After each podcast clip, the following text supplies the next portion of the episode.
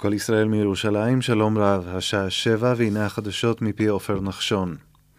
הפרות הסדר בגליל, בצומת המוסקים בנצרת הפגינו עשרות צעירים והבעירו צמיגים. כוח משטרה פועל לפזר אותם. כתבתנו אורלי אלקלעי מוסרת כי בכפר כנא, לפי שעה שקט, לאחר שבשעות אחר הצהריים נעצרו 22 מפגינים שהפרו את הסדר. בכפר קאסם הפגינו כ-200 בני אדם ונשאו כרזות בגנות השרים בנט ואהרונוביץ'.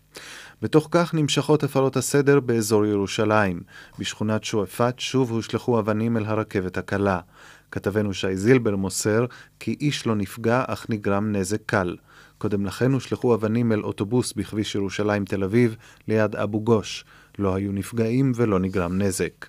ליד תקוע הערבית נפצע חייל פצעים קלים מאבנים שיידו פלסטינים אל כוח של צה"ל. במגרש הכדורגל בכפר הדרוזי עוספיא נכתבו כתובות תמיכה בארגון המדינה האסלאמית.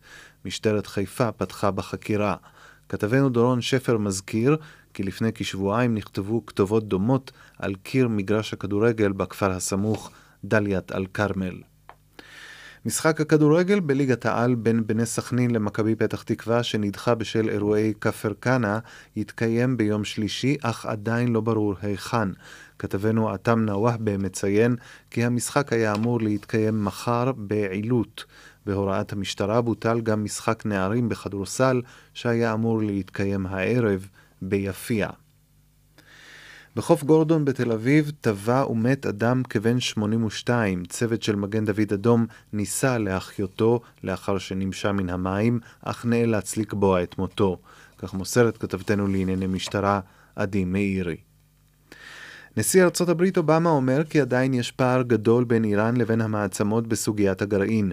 לדבריו, ייתכן שעד המועד המוסכם 24 בנובמבר לא ייסגר הפער, שמטרתו להכניס מחדש את איראן לקהילה הבינלאומית, להקל את העיצומים שהוטלו עליה ולהבטיח לחלוטין שלא תפתח נשק גרעיני. אובמה אמר את הדברים בריאיון לרשת הטלוויזיה CBS. היום נועדו בעומאן שר החוץ האמריקני קרי ועמיתו האיראני זריף לפגישה שנמשכה שלוש שעות בהשתתפות שרת החוץ לשעבר של האיחוד האירופי אשטון.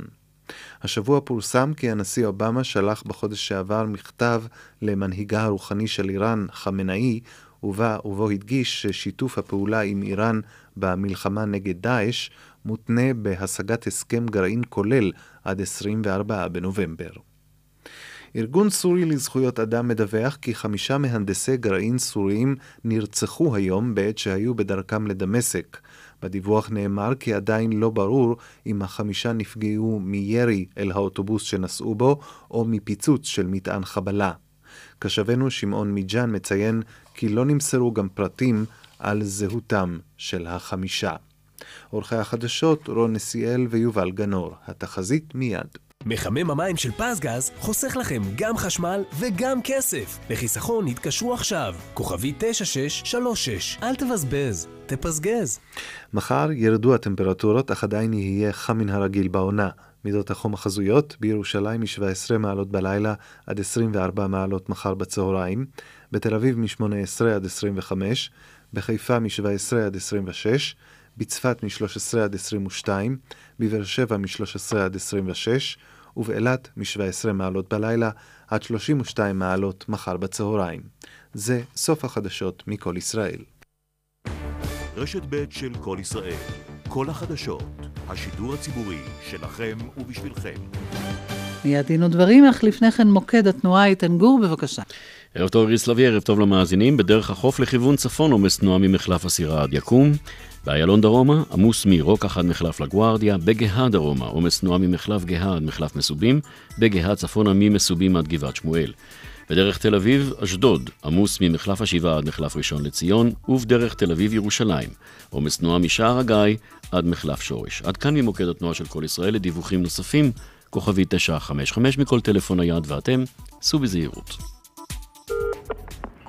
לפגישה. למה הוא בא כל הזמן? זה בגלל מכונת הקפה שקנית. לא קניתי אותה. הצטרפתי ל Espresso Club ושילמתי רק על הקפסולות. גם אתם רוצים מכונת קפה? חייגו עכשיו, כוכבית 4994. ברי המים של אלקטרבר במבצע הכל כלול פלוס. מתקדמים עכשיו לאלקטרבר ונהנים מבר מים מתקדם פלוס שירות ואחריות מלאים לשלוש שנים פלוס מחיר חודשי קבוע פלוס מתנה ייחודית. להזמנות חייגו כוכבית 8191 סוף שנה במחסני תאורה. מבצע נברשת שנייה בשקל. לא תיקח? תיקחו לך. מחסני תאורה, הזולה שבהן.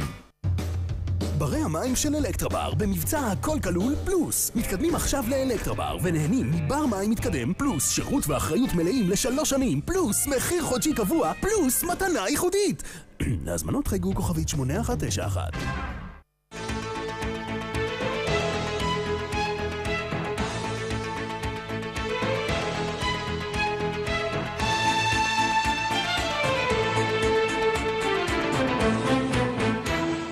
דין ודברים על חוק ערכים ודמוקרטיה ומה שביניהם עם משה נגבי.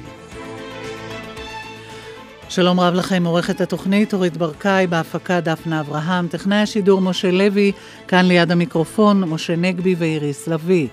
מיד נדון כאן בהיבטים המשפטיים והערכיים של אירוע הירי הקטלני של השוטרים בצעיר שתקף אותם בכפר כנא. באולפנינו מתארח חתן פרס ישראל והמומחה לאתיקה, הפרופסור אסא כשר. נשמע את תובנותיו על הקשר המושחת, המשחית, בין הון לשלטון, כפי שנחשף בעדותה ובהקלטותיה של שולה זקן, של שיחותיה עם ראש הממשלה לשעבר אהוד אולמרט. הפרופסור כשר גם מספר לנו על הרצאה שלו השבוע במוסדות האו"ם בז'נבה על הסטנדרטים הנחוצים לקיום חקירה אמינה של סכסוך מזוין. באולפנינו עורך הדין אוריאל לין, שהיה יושב ראש ועדת החוקה בעת חקיקת חוק יסוד כבוד האדם וחירותו, והוא יגיב כאן על הטענה שבג"ץ פוגע במעמד הכנסת כאשר הוא פוסל חוקים הסותרים את חוק היסוד. בעצרת אמש לציון 19 שנים לרצח ראש הממשלה רבין, התריע נשיא המדינה על סכנת האלימות הפוליטית וההסתה הגזענית. מהאורחת שלנו עורכת הדין רות כרמי, מהמרכז הרפורמי לדת ומדינה, נשמע על המאבק המשפטי בסכנה הזאת. כל אלה איתנו בשעה הקרובה, נפתח כאמור במבט משפטי על תקרית הירי בכפר כנא, משה. כן, אנחנו כמובן, איריס, לא נחרוץ כאן דין לגבי השאלה האם השוטרים הפרו או לא הפרו את החוק באותו ירי קטלני. אם כי צריך לומר שהסרטון מעורר חשדות מאוד כבדים, וטוב וראוי וחשוב שנפתחה חקירת מח"ש בנושא הזה. אני רק אומר שאני בהחלט קשה לי לבוא בטענות אל הציבור הערבי ואל דובריו על כך שהם לא כל כך רוכשים אמון לחקירה הזאת של מח"ש ודורשים ועדת חקירה. יש להם ניסיון מר עם חקירות של מח"ש בפגיעות קטלניות באזרחים ערבים, והניסיון המר הזה הוא כמובן בעקבות מסקנות ועדת אור על אירועי אוקטובר 2000 שזכורים לכולנו, שבהם נהרגו כמה וכמה אזרחים ערבים מירי המשטרה. והנה למרות שוועדת אור שבראשה כידוע עמד שופט בית המשפט העליון תיאודור אור והיה חבר בה השופט המחוזי האשם חטיב שהיום גם נתן ראיון בלעדי אצלנו ביומן הצהריים ברשת ב', הוועדת אור קבעה בצורה מפורשת שלפחות בחלק מן המקרים הירי שהרג את אותם אזרחים ערבים בלתי חמושים היה ירי בלתי חוקי ובלתי מוצדק. כלומר שוטרים לא היו בסכנת חיים, אזרחים לא היו בסכנת חיים, ובכל זאת השוטרים ירו והרגו את אותם אזרחים, ולמרות הקביעות האלה של ועדת חקירה ממלכתית, ועדת אור, לא רק שאף אחד מן האחראים לירי הזה, לא האחראים בשטח, עצם היריות, ולא המפקדים שלהם, לא רק שאף אחד מהם לא נתן את הדין הפלילי על הירי שוועדת אור קבע שהיה בלתי מוצדק, אלא לפחות שני קצינים קודמו בדרגה מבין אותם קצינים שהיו אחראים על הירי הבלתי חוקי. אז אני אומר שוב, חוסר האמון של האזרחים הערבים ביכולת של מח"ש או רשויות האכיפה בכלל לעשות צדק במקרים שבהם יורים בהם למוות, חוסר האמון הזה לצערי מובן לי. אני גם מאוד מתפלא שכבר עברו כמה וכמה ימים מאז שהשר לביטחון פנים אמר את המשפט שבעיניי הוא משפט נורא, שמחבל אה, לא צריך לצאת חי אה, מפיגוע, ואת זה הוא אמר כגיבוי למקרה שבו שוטרים יורים במחבל לאחר שהוא כבר נוטרל, אה, יורים בו למוות. השר אהרונוביץ' אמר את מה שהוא אמר, שעומד בסתירה מוחלטת גם לפקודות המשטרה, גם לדברי בג"ץ בעקבות פרשת כ 300, שאמר שהוראה לירות במחבל למוות לאחר שהוא נוטרל זה מעשה בלתי חוקי בעליל שדגל שחור מתנוסס מעליו. עברו כמה ימים והיועץ המשפטי לממשלה טרם העיר לשר אהרונוביץ', ואני אומר העיר בלשון עדינה, כי אני חושב שהיה צריך לעשות דבר יותר חריף או יותר מרחיק לכת, וגם לא טרח להעמיד דברים על דיוקם. ואני לא בטוח שאין קשר או לא עלול להיות קשר בין הדברים מתירי הדם האלה שאמר השר אהרונוביץ', לבין ההתנהגות של, של השוטרים בכפר כנא ואולי חלילה גם במקומות אה, אחרים. אה, פרופסור אסא כשר, איך אתה רואה את האירוע בכפר כנא ובכלל את התופעות שהזכרת? אני אתחיל כמוך, אין לי מושג מה היה שם, ראיתי את הסרט, הסרט לא נראה טוב, אבל זה לא אומר כלום. אה, זה לא תיאור מלא של, של האירוע, לא רוצה להגיד כלום על מידת ההצדקה שהייתה לשוטרים לפתוח באש. אבל uh, התגובות גם של קציני משטרה וגם של השר לביטחון הפנים הן ממש לא בסדר, בלשון uh, המעטה. קודם כל קציני משטרה נותנים לשוטרים גיבוי. בואו בוא נחשוב רגע על השאלה מה זה נקרא לתת גיבוי. מתי אני בתור מפקד נותן לך בתור שוטר שלי, חייל שלי, גיבוי. כשאתה עשית משהו, או שעשית אותו מפני שאני הוריתי לך לעשות אותו, ואז אני איתך, אני עומד איתך יחד, כאילו, מאחורי גבך, או שאני לא אמרתי לך לעשות את זה, אבל מה שעשית הוא בסדר גמור. ואז אני בא להגיד, אני עומד מאחוריך ואני אומר, מה שהוא עשה, זה בסדר גמור. אבל גיבוי זה לא אה, פוזיציה כזאת, שלא משנה מה אתה תעשה, אני כבר, אני אהיה איתך, ואני אעמוד מאחוריך ואגן עליך. זה לא דבר ש... אוטומטי. נכון, אם, אם מה שעשית הוא לא בסדר, אז אני לא אהיה שם להגיד שזה כן בסדר. ולכן, לתת גיבוי, לתת גיבוי נקודתי. לשוטרים המסוימים האלה, לפני שמח"ש סיים, אה, סיימה את החקירה שלה, זה לא בסדר. זה, זה עושה צחוק מכל הרעיון המקצועי והאתי הרציני אה, של אה, של הגיבוי. אני חושב שזה אסור, אסור להתנהג בצורה כזאת. המפכ"ל ואחרים יכולים להגיד, אנחנו נותנים גיבוי להמוני שוטרי ישראל שמבצעים, מה שנכון, ממצים בדרך כלל את מלאכתם, כמו שצריך, על פי החוק, על פי האתיקה שלהם, אבל נקודתית גיבוי היה מוטעה. עכשיו, השר לביטחון הפנים לא מבין משהו מאוד יסודי בדמוקרטיה. בדמוקרטיה הורגים רק אם מוכרחים. הורגים, בישראל הורגים רק אם מוכרחים. לכן דרך אגב גם אין לנו עונש מוות. ואפילו העונש המוות שיש לנו בשוליים אני גם נגדו, כאילו הורגים רק אם מוכרחים. ועכשיו, אה, אתה לא יכול להגיד, אם הוא היה מעורב בפעילות עוינת, טרוריסטית, שלילית ככל שהיא, אה, כמובן בעיני כולנו. דמו מותר. אתה לא יכול להגיד שהוא, אה, השוטרים, השוטרים יהרגו אותו מפני שהוא היה מעורב. לא מכיוון שזה היה, לא מכיוון שזה היה הכרחי. זה צריך להיות הכרחי. כלומר, זו צריכה להיות התגוננות, זו צריכה להיות הגנה על השוטרים עצמם, הגנה על אזרחים. זה לא יכול להיות שתהיה לנו, לנו נורמה כללית כזאת, שזה בדיוק מה שנאמר לפני אוטובוס 300, והביא את כל הצרה הצרורה הזאת על, על כולנו. לא ייתכן שאנחנו נאמר, הוא בן מוות. אדם שהיה, שהיה בתוך אירוע טרור כטרוריסט הוא בן מוות. הוא לא בן מוות. לפעמים הוא ימות, ולפעמים הוא יישפט חי על, על העבירות שלו. אבל אי אפשר ממש לשים עליו את הטאג של בן מוות שמותר לשוטרים להרוג אותו. עורך דין אוריאל לין, איך אתה רואה את הדברים האלה? אני חושב שאנחנו קצת שופטים בחומרה את השוטרים, משום שקשה מאוד להבין, פה זה לא רק שאלה משפטית, זה גם שאלה של תגובה אנושית רגשית. קודם כל אני רוצה להתחיל עם מה שאמר השר אהרונוביץ'. הוא אמר דברים נכונים לדעתי. משום שאנחנו חייבים ליצור הרתעה. זה לא ייתכן שאנשים יתקפו אותנו כאן במתקפת טרור מתוך כוונה להרוג. לא מתוך כוונה ללטף מישהו, אלא להרוג ממש, ואנחנו לא ניצור הרתעה. שאותו אדם שתוקף אותנו ירגיש שהוא רשאי לתקוף, לסכן את חיינו, להרוג, לנסות להרוג, ולאחר מכן הוא יועמד למשפט, ייכנס לכלא לתקופה מסוימת וישוחרר. אני חושב שהוא ניסה לומר דבר מאוד ברור, שכשאדם תוקף אותך מתוך כוונה להרוג אותך, אתם השוטרים, אל תהססו לירות בו. ובכך הוא צודק לחלוטין. אנחנו צריכים להבין שפה זה לא רק שאלה משפטית נקייה, פה צריכים להבין גם את המצב והלחץ שבו נמצא השוטר. זה לחץ, זה מבחן קשה ביותר. שוטר נמצא במצב שתוקפים אותו, ותוקפים אותו בחמת זעם, עם סכין כמה פעמים, ולאחר מכן הוא קצת מאבד את עשתונותיו. אז נכון, אני לא אומר שבשום אופן מוצדק לירות באדם בגבו, גם אם הוא ניסה לעשות מעשה והוא בורח. אני הייתי אומר, אבל כן היה מותר לו למנוע ממנו לברוח ולירות ברגלו. זה כן היה מותר לו לעשות. עורכת הדין רות כרמי?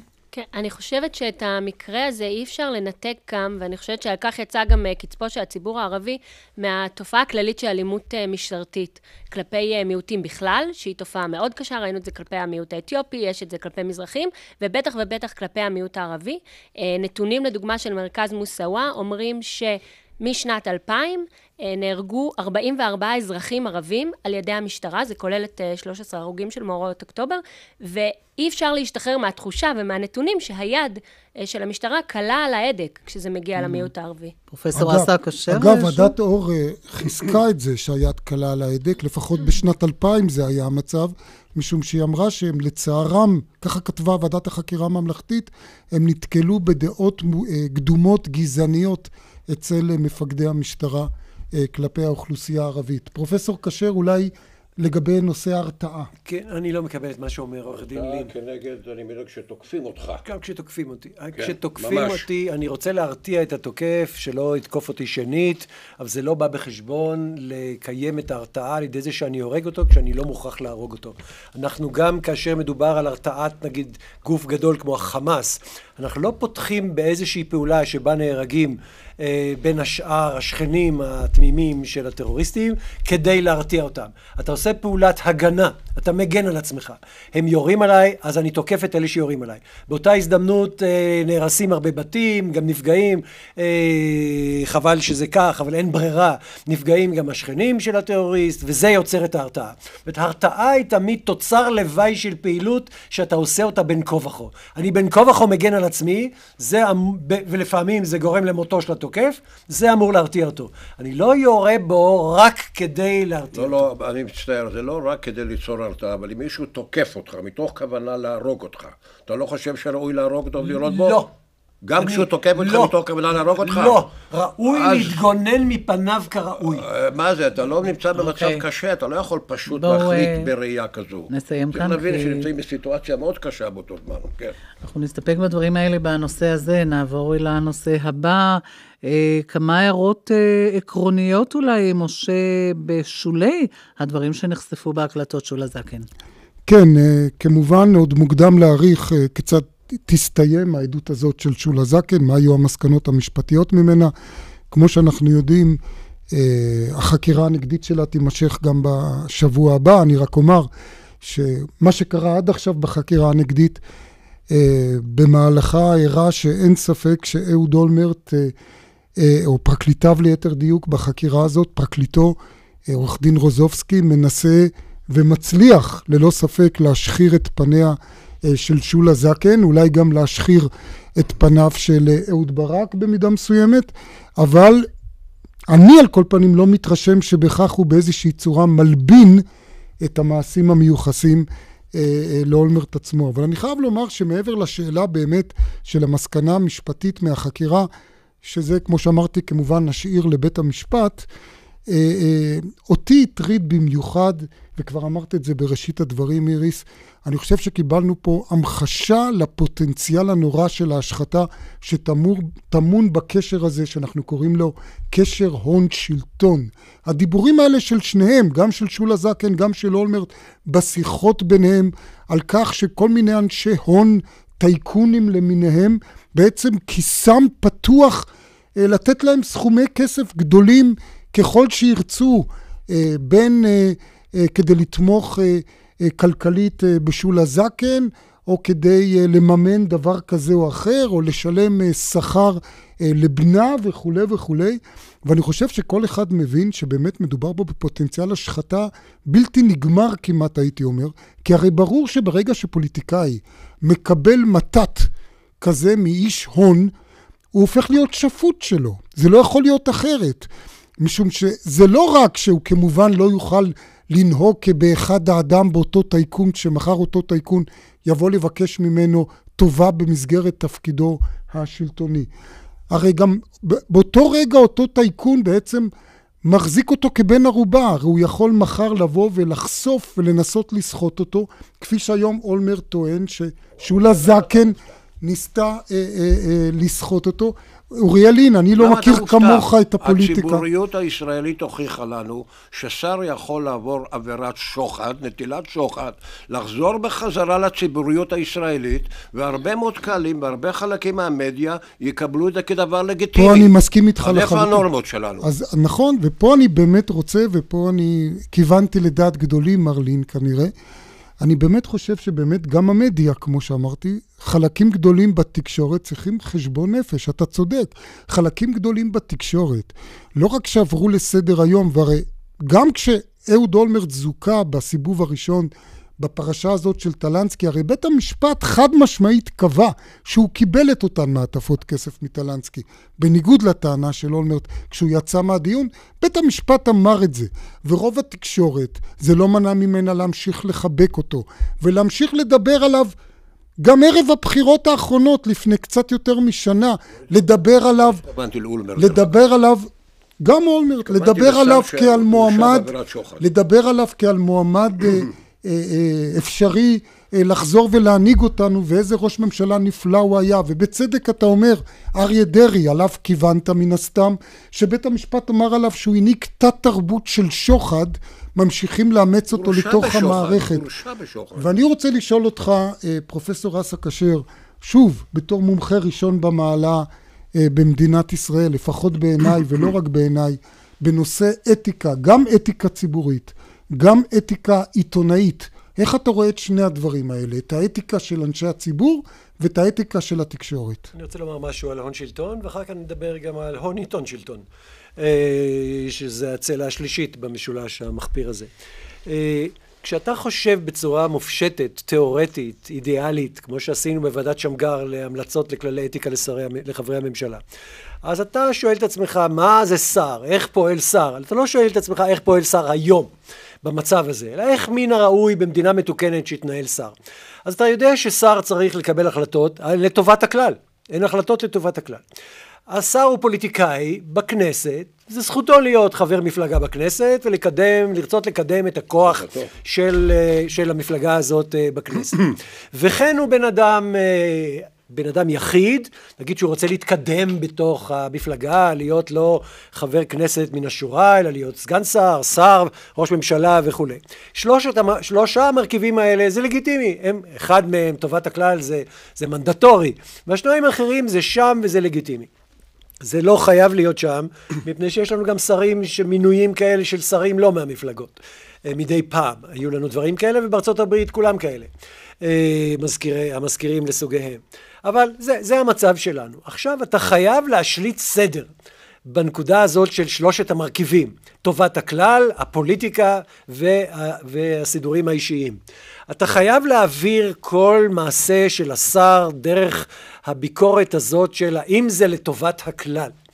ואם זה לא לטובת הכלל, האם זה נעשה לצרכים הפוליטיים באופן שעולה בקנה אחד עם טובת הכלל? האם זה על חשבון טובת הכלל, או בנוסף לטובת הכלל? אם זה בנוסף, ולא פוגע בטובת הכלל, ניחא, כי מותר לו להיות פוליטיקאי. הוא עושה אספה של המפלגה שלו, ושם הוא נואם, זה לא על חשבון טובת הכלל, אז שיעשה. אבל אם זה על חשבון טובת הכלל, ההחלטות שלך, מי כן יעשה משהו, מי לא יעשה משהו, מי ימונה, מי יקבל, מי יקודם, וכולי, אם הן החלטות פוליטיות, אז, אז הוא מתנהג בצורה שהיא לא, בצורה שהיא לא אתית. ודאי על אחת כמה וכמה כשזה כסף לכיס, ואני שותף לגמרי לסלידה של עורך הדין לין מהתופעה הזאת של דרעי, של בן אדם שהוא שר, בית המשפט מסלק אותו מהממשלה כשהוא עומד לדין, ואז הוא הולך לבית הסוהר, אף פעם הוא לא אומר פשעתי, סליחה, אביתי, אני חוזר בי, אלא, אלא ממשיך להיות צדיק, ואז חוזר לפוליטיקה, חוזר לממשלה אולי, זה באמת תופעה, תופעה מחפירה. אני חושב שמוכרחים להסדיר את זה בצורה שאם, מכיוון שבית המשפט האקטיביסטי נכנס אצלנו גם לסיפורים האתיים, אז שיעשה את זה כבר עד הסוף, שלא יעשה את זה ככה במקוטעין. בית המשפט אמר ל, לראש הממשלה רבין שדרעי צריך להיות מפוטר, אם הוא לא מתפטר בעצמו. אבל בית המשפט לא אמר לרבין, ראש הממשלה באותו זמן, תעשה אתיקה של השרים ותאכוף אותה בצורה מתקבלת על הדעת, אל תיתן להם מנוחה, תמנה, כמו שיש בקנדה ובבריטניה, איזה אחראי שמסתכל עליהם כל הזמן וש, ושיסביר להם ושיחנך אותם ושיעזור להם. הוא לא אמר את זה, הוא השאיר את ה... הפינה הזאת מוסדרת, עכשיו זה כאילו הדין, והשאיר את הכל, את כל השאר אה, פרוץ, שזה לא בא בחשבון. עכשיו, על זה נוסף, נוספת התקשורת. התקשורת, תקשורת יש פה שני דברים שמוכרחים אה, לסמן אותה. קודם כל, היא שיכורת כוח. יש לנו ביום רביעי זה עידון, עידון, עידון הצעת החוק של ישראל, חוק ישראל היום. כן. זאת, בעיניי זאת שערורייה. לצורך האינטרסים הכלכליים של עיתון גדול, אה, ידיעות אחרונות, אז יש חברי כנסת שמתגייסים להפריע למתחרה ישראל היום במודל העסקי שלו. אני, אני לא רואה איך זה לטובת הכלל, אני לא רואה איך יש פה אפשרות כלשהי בכלל אה, לעסוק בזה בצורה רצינית, חוץ מאשר באמת הבריונות של הרוב. ש, שיכול להכתיב לאנשים איך, איך אה, לנהוג ב, בעסקיהם, את זה אני אומר בלי שום קשר לאג'נדה של ידיעות, לאג'נדה של ישראל היום, זה לא מעניין אותי בכלל. ישראל היום זה עיתון שתומך בנתניהו, גם אם הוא היה מתקיף מהבוקר עד ערב נתניהו, הייתי אומר אותו דבר. אתה, אתה לא פוגע ב, ב, במודל עסקי כזה. עכשיו, העיתונות, לא רק שהיא מגינה באמצעות המחוקקים והפוליטיקאים על האינטרסים הכלכליים שלה, אלא היא גם השליטה את תופעת האתרוגיות. אפשר לקרוא לזה. זאת אומרת, שאם הפוליטיקאי הזה מוצא חן בעיניי מבחינת האג'נדה הפוליטית שלו, השחיתות שלו לא חשובה. אז לא חשוב לי שום דבר אחר.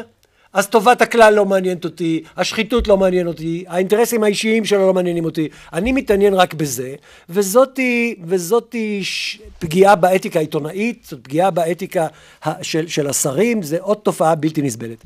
אנחנו רוצים לדבר איתך, פרופסור כשר, על עוד דבר. אתה ביום רביעי תרצה בספריית האו"ם בארמון האומות בז'נבה על סטנדרטים שנחוצים לניהול חקירה אמינה של סכסוך מזוין. זה קשור גם אלינו, גם אל חקירת צוק איתן? כן, בוודאי. זה, התזמון בוודאי קשור לצוק איתן. אה, יש תופעה כזאת של אה, ארגונים לא ממשלתיים שאוספים אה, פרטים על אירועים במלחמות, בפעולות אחרות. יש, יש בלי סוף ארגונים ממשלתיים, אבל חלק מהם, חלק מהם עוסקים, עוסקים בזה. ואחר כך גופים כמו ועדת גולדסטון בעבר, וכמו ועדת שבס הזאת שעכשיו מתכנסת, יש להם נטייה להסתמך עליהם. עכשיו, למה להסתמך עליהם בעצם?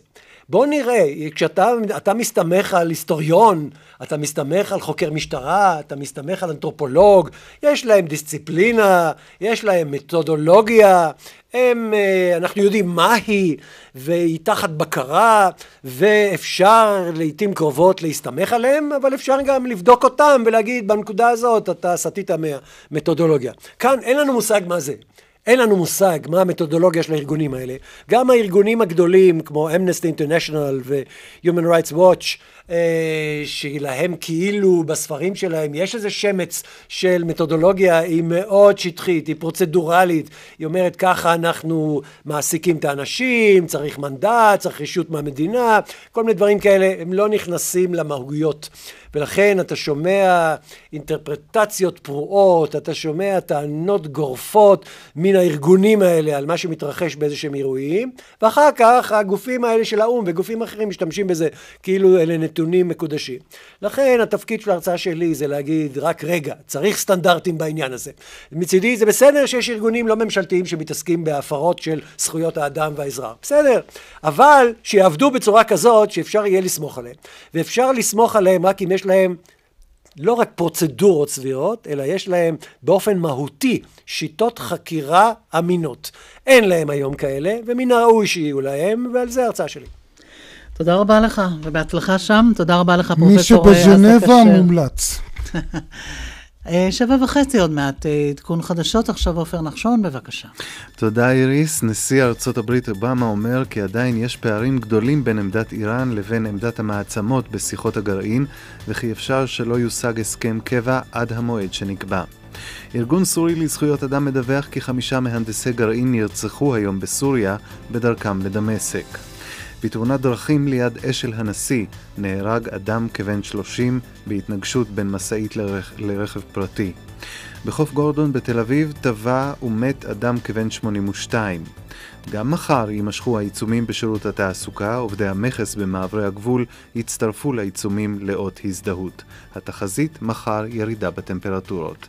עד כאן העדכון ברשת ב'.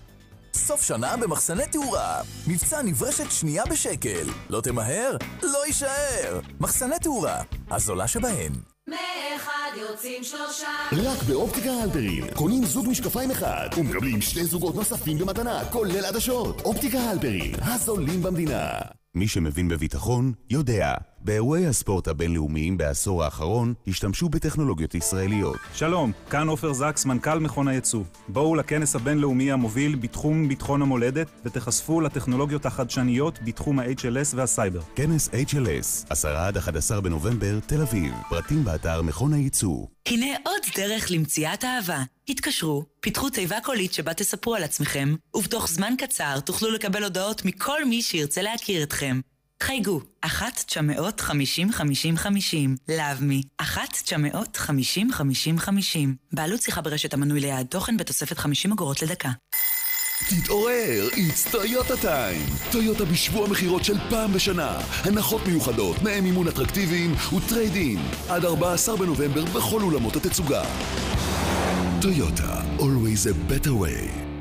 פינוק מושלם מידיעות אחרונות, חבילת הטבות הכוללת עיתון עד הבית וגם טאבלט חדש של סמסונג, מגזין לבחירתכם ו-24 רבי מכר דיגיטלי. ידיעות אחרונות. התקשרו כוכבית 3778 למצטרפים חדשים בלבד, כפוף לתקנון. מאחד יוצאים שלושה. רק באופטיקה הלפרין, קונים זוג משקפיים אחד, ומקבלים שני זוגות נוספים במתנה, כולל עדשות. אופטיקה הלפרין, הזולים במדינה. ספר מתנה. עכשיו בסטימצקי מצטרפים או מחדשים את החברות במועדון הלקוחות ומקבלים. ממגוון ספרים, כפוף לתקנון. תתעורר, it's Toyota time. טויוטה בשבוע מכירות של פעם בשנה. הנחות מיוחדות, תנאי מימון אטרקטיביים וטרייד-אין. עד 14 בנובמבר בכל אולמות התצוגה. טויוטה, always a better way. איזה פינוק. עיתון בבוקר? כן, עשיתי מינוי לידיעות אחרונות. והמגזין מנטה? מתנה עם המינוי. ו-24 רבי מכר דיגיטליים לטאבלט? מתנה, מתנה. אל תגידי לי שגם הטאבלט בעצמו. גם הוא בחבילה, מידיעות אחרונות. שווה. אז לאן מתקשרים? כוכבית 3778. ידיעות אחרונות. למצטרפים חדשים בלבד, כפוף לתקנון. אמא ואני נפרדים. בחיים לא אסלח לך על זה. בקרוב, משפחה אחת מגלה שפרידה היא הזמן הכי טוב להיות יחד. לא תמיד אפשר להסביר הכל. ענת וקסמן וליאור אשכנזי בסדרת דרמה חדשה של איתן פוקס. Welcome to the family. משפחה טובה, מ-13 בנובמבר, בערוץ הראשון. כל החיים אתם מחכים לרגע שבו תתאהבו. המבט, ההתרגשות, החיוך, התחושה הנפלאה שתהיה לכם כשתגלו משהו חדש ומסעיר שיהיה רק שלכם. הרגע הזה כבר הגיע, והוא קורה כאן, בבית בירושלים. רשת מגדלי הים התיכון, המובילה את סגנון החיים לגיל השלישי בישראל, הגיעה לירושלים, ומשיקה את מיזם המגורים החדש והייחודי, הבית בירושלים. לפרטים חייגו כוכבי 9134. סוף שנה במחסני תאורה. מבצע נברשת שנייה בשקל. לא תיקח, תיקחו לך. מחסני תאורה, הזולה שבהן. מתחילת השנה נהרגו או נפצעו קשה בתאונות דרכים מעל 400 הולכי רגל. נהג, העט, חפש את הולכי הרגל ותן להם זכות קדימה. חייהם תלויים גם בך. הרשות הלאומית לבטיחות בדרכים ומשרד התחבורה, rsa.gov.il כאן ג' יפית, אהבתם את נער החידות ממומבאי? אתם מוזמנים לסרט שירגש אתכם השנה, טראש, מהבמאי של בילי אליוט, הביקורת משבחת, מרגש, מרתק, משחק מדהים, ועכשיו רק לחברי מועדון סטימצקי, כרטיס שני לסרט טראש בעשרה שקלים, ברשת גלובוס מקס, טראש, בבתי הקולנוע.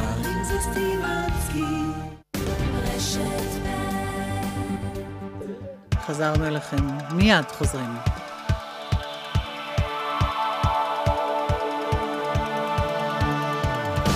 והתחזית להערב, רוח צפונית תנשב מהשעה עשר, עם הסיפורים, הקולות והחדשות מהצפון ועל הצפון. רוח צפונית עם חיים אדור, באולפן בחיפה וברשת ב' של כל ישראל.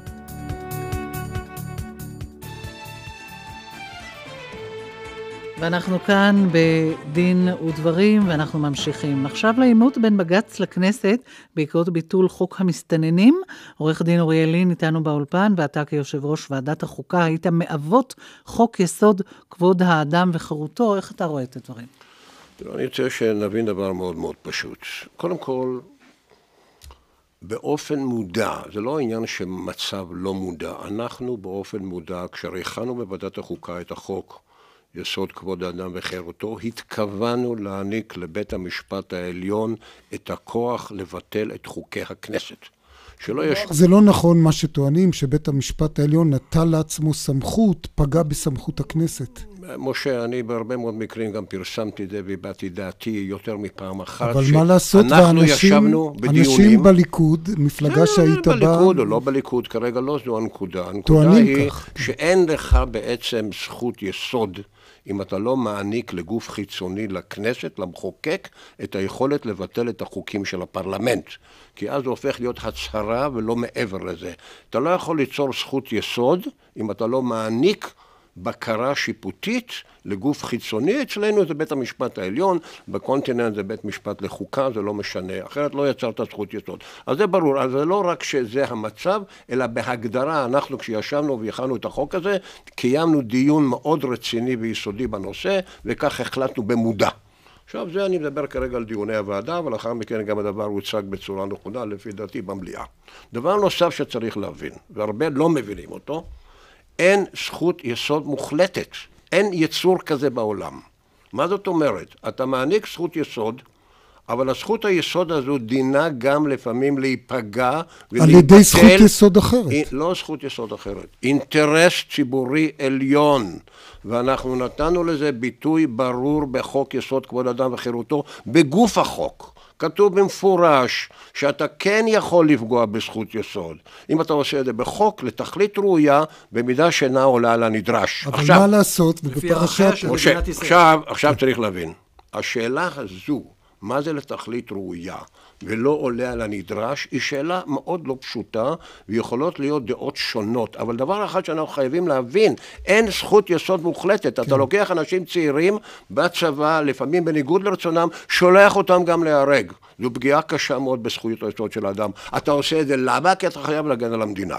כן, אבל, אבל, ש... אתם, אבל בואו שוב נחדד את מה שפתחת בו, אה, מרלין. כן. מי שקובע אם זה היה מעל הנדרש או לתכלית ראויה, אתה אומר, זה בית המשפט. נכון. כלומר, בית המשפט יכול לבוא ולקבוע נכון. את זה, נכון. גם אם הכנסת חשבה אחרת. נכון, אבל עכשיו, אנחנו באים עכשיו ליוזמה לתקן את חוק היסוד. אגב, הוא לא חוק משוריין, הוא משוריין מכוח הגיבוי שניתן לו, אין לו שריון פורמלי. אבל אולי גם נזכיר באים, ש... עכשיו אנחנו באים למצב כן. שאחריות על ניהול המדינה והגנה על המדינה היא לא בידי בית המשפט העליון, היא של הכנסת והממשלה. ומתעוררת בעיה מאוד מאוד רצינית למדינת ישראל וזו ההגירה הבלתי חוקית ולא יעזור כמה שאנחנו נהיה הומנים ונרצה להיות הומנים יש גבול שהמדינה הזו יכולה לקלוט. אתה חייב להתמודד עם בעיה מאוד מאוד קשה של הגירה חוקית והיא מכה בנו קשה. והיא מכה בשכונות דווקא דלות והיא מכה בהרבה אוכלוסייה והיא פוגעת בכוח עבודה והיא פוגעת בהרבה מובנים במדינת ישראל. ואני אומר לכם לדעתי מדינת ישראל לא תוכל להתמודד עם הגירה הלא חוקית. אם ההגירה הלא חוקית תימשך למדינה לא נוכל להתמודד עם זה, אנחנו נשלם מחיר מאוד גבוה, מעבר למה שמישהו מעלה על דעתו. אז נכון שמה שנעשה זו פגיעה בכבוד האדם, אין שום ספק. עכשיו, בא בית המשפט העליון ואומר לך, אתה תבטל את החוק הזה והזה, אתה לא תוכל להשתמש באמצעי. אין לנו אמצעים כרגע טובים יותר משאתה לא יכול לגרש אדם בלי הליך משפטי. וכאן לדאבוננו הרב אנחנו צריכים לשדר למהגרים מחוץ לעולם, לא, אנחנו מתנגדים, אנחנו לא יכולים לעודד אתכם לראות במדינת ישראל כלומר, מקלט. אתה רואה זה כלגיט- האינטרס הלאומי העליון, והוא מה שעומד כאן על סדר היום. אז הגענו לפרשת דרכים, שבה כנסת ישראל סבורה שבית המשפט העליון טעה טעות נחרצת, והוא מחליט שהוא רוצה לא לבטל את חוק יסוד כבוד האדם וחירותו, אלא לתת לו שיקול נוסף, שיקול אבל אותם נוסף אנשים לבית שכבר נמצאים כאן, הם, הם צריכים להיות עכשיו אבל- לאותת לעולם שאחרים לא יבואו? אנחנו כן, בעצם בהחלט משתמשים כן. בהם? בהחלט כן, משום שאם את לא יוצרת הרתעה, את תראי שייווצר כאן מצב של זרם. אם אנחנו יוצרים הגנה היום על האנשים האלה שהגיעו גם בהגירה בלתי חוקית, אנחנו נעודד אחרים להגיע גם כן לישראל, הם ידעו שהם מוגנים במדינה הזו, זה לא יעזור. נצטרך להתמודד עם בעיה קולוזלית, שאני אומר לכם, לדעתי, אין לנו את היכולת להתמודד איתה. אומר לנו, אה, פרופסור כשר, אומר לנו עורך דין לין, בעיניו זה לגיטימי שהכנסת עכשיו תבוא ותקבל את אותו חוק עוקף בג"ץ שיבוא ויגיד, אני ברוב של 61 יכול להחזיר את אגב, אותו סליחה, חוק משה, אני, אני שבג"ץ רק פסל ב-70, אותו. רק ב-70. 70. אני רק רוצה אוקיי. לומר שאני מדגיש שרוב? מיוחס של 70. פרופסור כשר. אני דעתי שונה. אני חושב שבלי קשר למסתננים, בלי קשר כן. לשאלה איך צריך לפתור את הבעיה הזאת של, של מאות אלפי uh, המהגרים האלה לתוך ישראל. Uh, יש הצעות שונות בעניין הזה, אני, אני חושב שפה גם דיברתי על חלק מהן, אבל כן. נשים את זה בצד, בלי, בלי שום קשר לזה. צריכים להבין מה המקום של בית המשפט העליון במיוחד במדינה דמוקרטית. התפיסה הסטנדרטית של זכויות האזרח וזכויות האדם היא שהן זכויות שיש לאזרח בתור מנגנון הגנה מפני כוח השלטונות. זה לא לתפארת המליצה. זה, גם החוק, הזה, גם החוק היסוד אומר את זה, שהרשויות חייבות uh, לשמור, לשמור על הזכויות האלה. וצריך להבין שהרשויות יש להן כוח והן יכולות לעשות הרבה מאוד דברים. זה נכון גם על הפרלמנט וגם על הממשל, הם כולם מאוד חזקים. אבל מדינה דמוקרטית ששומרת על כבוד האדם, שומרת על החירויות הבסיסיות של האזרחים, ולכן הם לא יכולים להשתמש בכוח שלהם בצורה, אה, בצורה חופשית, בצורה מוחלטת, אלא הם חייבים להיות מוגבלים. ומגילת הזכויות האזרחית, מוגבלים, רגע. מגילת הזכויות האזרחית היא התחלת ההגבלה שלהם, היא לא סוף ההגבלה שלהם. מפני שאם יש ויכוח בשאלה מה, איך אנחנו מארגנים את המשטר הדמוקרטי, מה גבולות חופש הביטוי, לא היינו רוצים שהכנסת תחליט מה גבולות חופש הביטוי, וגם לא הממשלה, כי זכותי בתור אזרח להתבטא מותקפת על ידי הממשלה או על ידי הכנסת. לכן מוכרח להיות הגוף העצמאי הזה של אה, בית המשפט, נגיד העליון, שהוא זה שיגיד במדינה דמוקרטית, הוא בעצם מעצב מושג הדמוקרטיה. הוא לא גוף שלטוני שמסתכל על האינטרסים ועל המצב, ולכן הוא מחליט, זה מה שעכשיו הממשלה צריכה לעשות. הוא, הוא מעצב את, ה, את התשובה לשאלה, מהי הדמוקרטיה. מה, לא הכנסת מעצבת את לא, זה? לא, הכ- האספה, לכנסת אין חלק לא, הכנסת? במדינה העקומה שלנו, במדינה העקומה שלנו זה לא כמו בכל מקום אחר. בכל מקום אחר יש שני גופים שמעצבים את הדמוקרטיה. האספה המכוננת שכתבה חוקה, ובית המשפט. הם מעצבים את זה. אצלנו האספה המכוננת הלכה הביתה, אה, ולימים נוספו לנו... הפכה את עצמה לכנסת. כן, ולפני... אבל יש לנו את חוקי היסוד. נכון, חוקי היסוד הם... פי החלטת ועדת נכון, הררי. נכון, נכון. חוקי היסוד הם, הם חוקתיים, ולכן הם חלק מעיצוב עיצוב הדמוקרטיה. אבל מי שיגן על האזרח, שיוכל ליהנות מחוקי היסוד האלה, זה בהגדרה, במהותה של הדמוקרטיה, בית המשפט ולא אף אחד אחר. עורכת הדין אה, רות כרמי. כן, אני רוצה גם uh, להתייחס. הרי החוק הזה, כמו שאמרנו, הוא חוקק על הרקע של פגיעה במיעוט שהיום הוא הכי חלש, הכי מוחלש שיש אה, בחברה הישראלית, המיעוט של הפליטים או מהגרים בלתי חוקיים או כל שם אחר. והאסון בתיקון שרוצים להכניס לחוק היסוד הוא שהיום אנחנו נחוקק את זה בשביל להילחם ב- בתופעת ההסתננות במרכאות, ומחר אנחנו נפגע במיעוטים אחרים, זה יהיה בקהילה הלהט"בית, ואחר כך זה יהיה בערבים, וזה יהיה בנשים, וזה יהיה בכל האוכלוסיות שהן לא חלק מהרוב, שהוא קובע אה, את, ה, את החוק ואת השינוי שיכול לחול בו, והדמוקרטיה היא חייבת להגן על אותם מיעוטים, ובשביל זה יש לנו את בית המשפט העליון ואת המגילה החוקתית של חוק היסוד. נסתפק בדברים האלה בנושא הזה, ועכשיו אה, אמש אה, בעצרת לציון 19 שנים לרצח אה, ראש הממשלה רבין, שב והתריע נשיא המדינה ריבלין מפני האלימות הפוליטית. אנחנו חוזרים אלייך, עורכת דין רות כרמי מהמרכז הרפורמי לדת ומדינה. אתם התלוננתם על אלימות כזו בירושלים השבוע. אה, נכון, אנחנו הוצאנו מכתב ביום חמישי למפכ"ל, סליחה, לא למפכ"ל, למפקד מחוז ירושלים, בנוגע לאלימות אה, נגד פעילי שמאל וזכויות אדם כאן בירושלים, על ידי אה, פעילי ימין, הרבה מהם פעילי להבה. אבל אני רוצה לחזור רגע אחורה, כי אנחנו מתחילות בעצם מהסוף. מה שדיבר עליו הנשיא ומה שאנחנו רואות בשנה האחרונה זה איזשהו שיא, אבל זה שיא של משהו שמתרחש כאן כבר שנים. אנחנו פונות ליועץ המשפטי לממשלה כבר שנים ומתריעות ואומרות לו תפתח בחקירה של הסתה לגזענות. יש כאן רבנים אורתודוקסים שמסיתים לגזענות, יש כאן ארגונים שהרבה מהם בשם ההלכה ובשם היהודות מסיתים לגזענות. אני הזכרתי לדוגמה את ארגון להבה.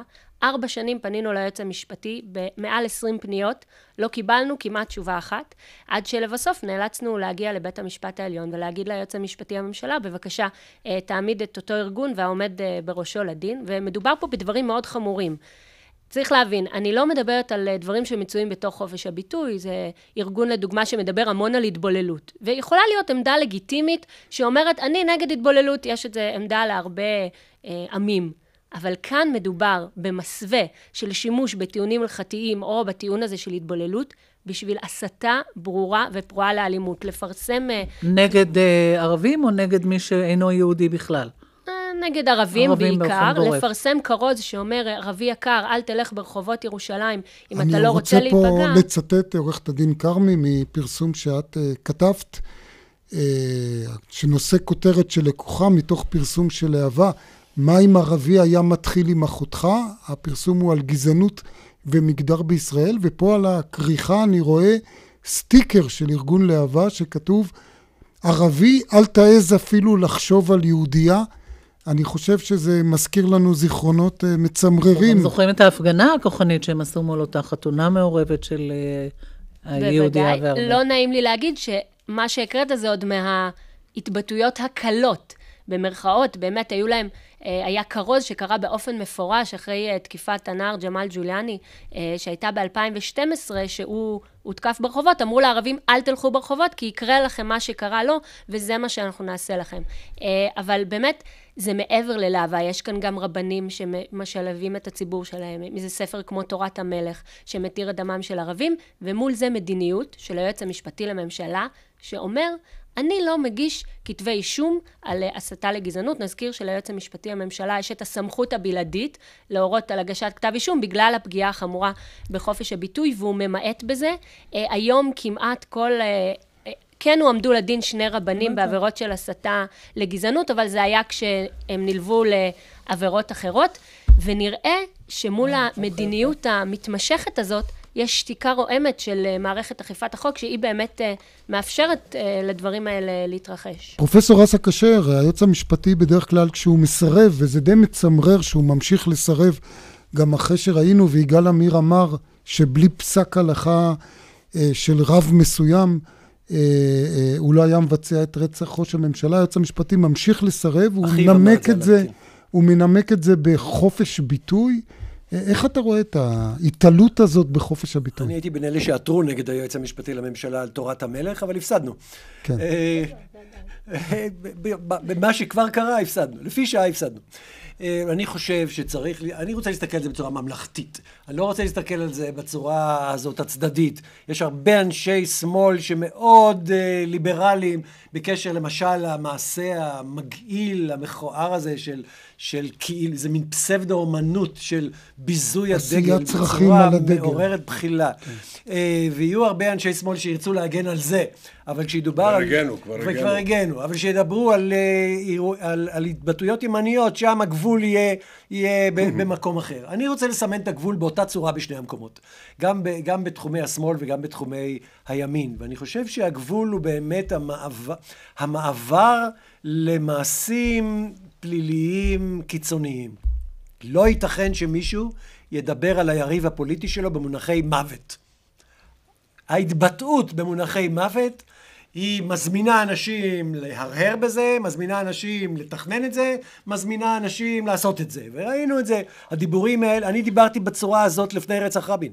בשעה שהתחילו כל מיני אנשים לשחק בביטויים האלה, רודף, מוסר, גם בתוכנית מיטיב, הזאת, פרופסור כשר. הזאת. עכשיו, זה גבול שאסור אסור לחצות אותו בשום פנים. וזה שנתנו לחצות אותו, היועץ המשפטי לפני, באותו זמן נתן לחצות אותו, זה עלה לנו בהכשרת הקרקע לרוצח הזה, שרצח את ראש הממשלה ו- ושר הביטחון. אז אני חושב שבשני המקומות, אם מדובר בלשון מוות, או מדובר באלימות ממשית, לא אלימות מילולית, ולא אווירה לא נעימה, ולא הפגנה כזאת שלא נעים לי לשמוע אותה מצד זה או מצד אחר, אלא... הסתה לאלימות ממשית. הסתה ל- למעשים פליליים קיצוניים, מהסוג של רצח או אלימות, אלימות פיזית משמעותית, ש- לזה לא הייתי נותן להתרחש. אני רק רוצה לתת לכם נתון ק- מעניין קצר, שגם תוכל להתייחס אליו, שמבדיקה שעשינו של התבטאויות ברשת אה, של השנה האחרונה, 25% מההתבטאויות המסיתות היו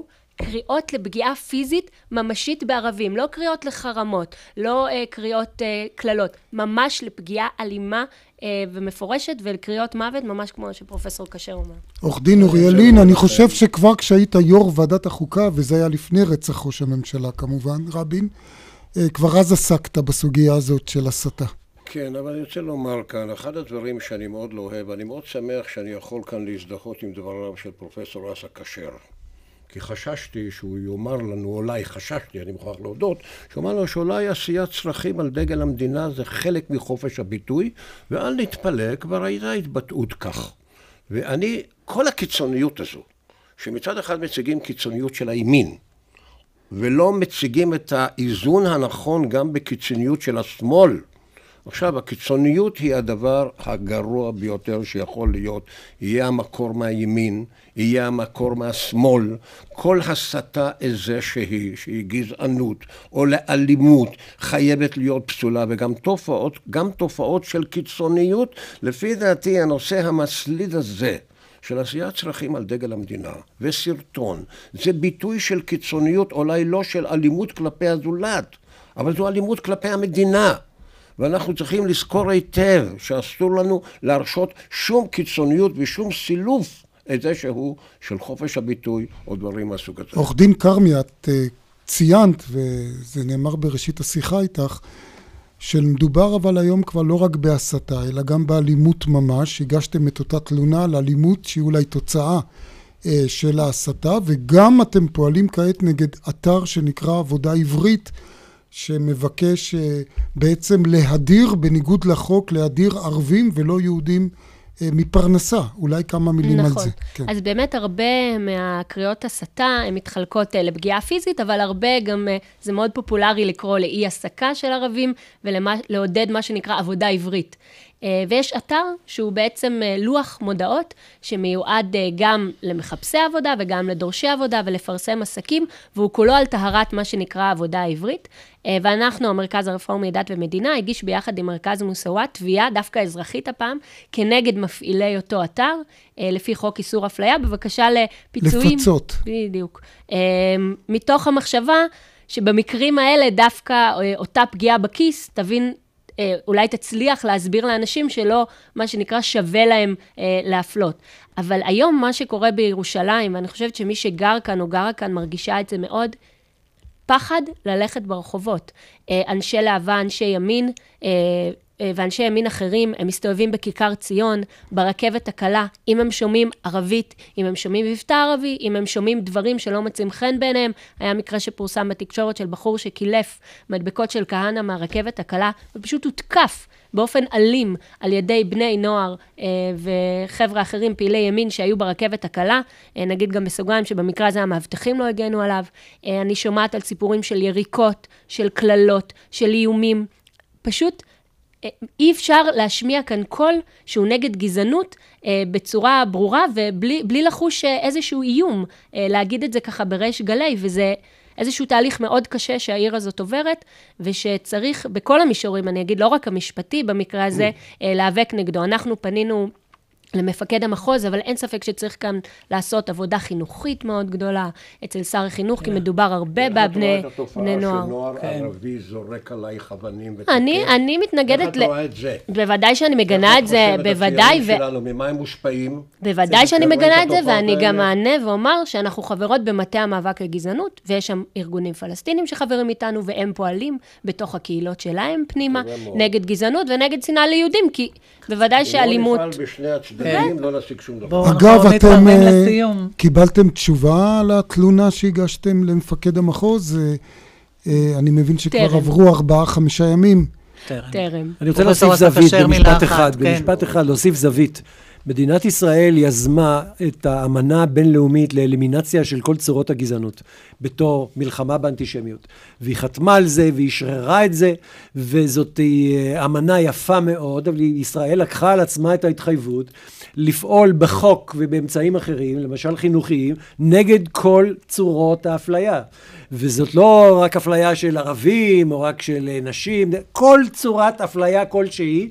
אנחנו לקחנו על עצמנו לפעול, לא חושב שאנחנו כנגדה. עומדים ב... אנחנו מסיימים כאן, תודה רבה לכולכם.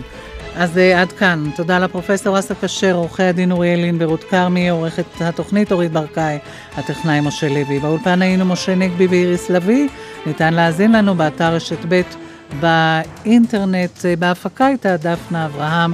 אנחנו נשוב בשידור חי של דין ודברים ביום ראשון הבא. ערב טוב, כל טוב.